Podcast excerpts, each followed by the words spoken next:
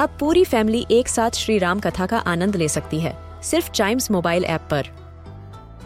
जानिए श्री राम के बचपन से लेकर दशानन वध तक का सफ़र। सरल रामायण, घर के सभी सदस्यों के लिए।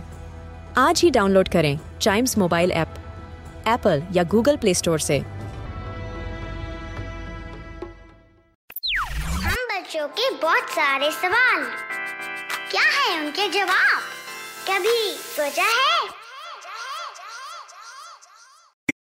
आपके घर में एक्वेरियम तो ज़रूर होगा, जिसको फ़िश टैंक कहते हैं। लेकिन कभी आपने ये सोचा है कि आपके फ़िश टैंक में से वो बबल्स जो क्रिएट होते हैं, वो ऑटोमेटिकली कैसे क्रिएट होने लगते हैं?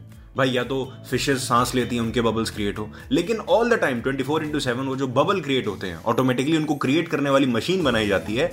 उसका रीजन क्या है? उस बबल का क्या रीजन है कभी सोचा है कि इस एपिसोड में हम उसी को समझेंगे?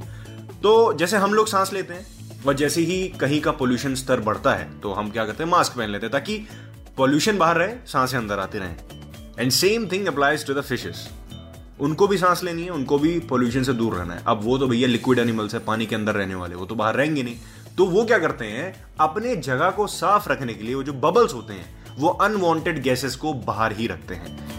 अब आपको अनवांटेड गैसेस के बारे में भी समझना होगा। अनवांटेड गैसेस किससे क्रिएट होती हैं? पानी को साफ़ करने वाले कई केमिकल्स होते हैं, जैसे अमोनिया होता है क्लोरीन होता है एक्सवाइजी कई केमिकल्स होते हैं। उनसे कुछ पॉल्यूटेंट्स भी क्रिएट होते हैं राइट अगर वो पानी को साफ़ कर रही हैं, ज़ाहिर सी बात है, गंदगी बाहर होगी और कुछ गैसेस पानी के अंदर ही बनेंगे और उससे बचने के लिए वो जो बबल्स होते हैं, उन सारी गैसेस को आउट रखते हैं, जिससे योर फ़िश कैन ब्रीद जो फ़िश का पंपिंग ऑर्गन है, इसको गिल्स कहते हैं, वो ओके रहना चाहिए। भाई, सारे एनिमल्स इंपॉर्टेंट हैं। और आपकी इंफॉर्मेशन के लिए बता दूँ, हम लोग भी एनिमल्स का एक पार्ट है। Yes we are living organisms they are also living organisms इसी के साथ खत्म होता है, कभी सोचा है ये वाला एपिसोड मिलते हैं इसके अगले एपिसोड में। लेकिन अगला एपिसोड कहीं मिस ना हो जाए, इस वजह से कभी सोचा है कि पॉडकास्ट को लाइक या सब्सक्राइब ज़रूर कर लें। टिल देन कीप चाय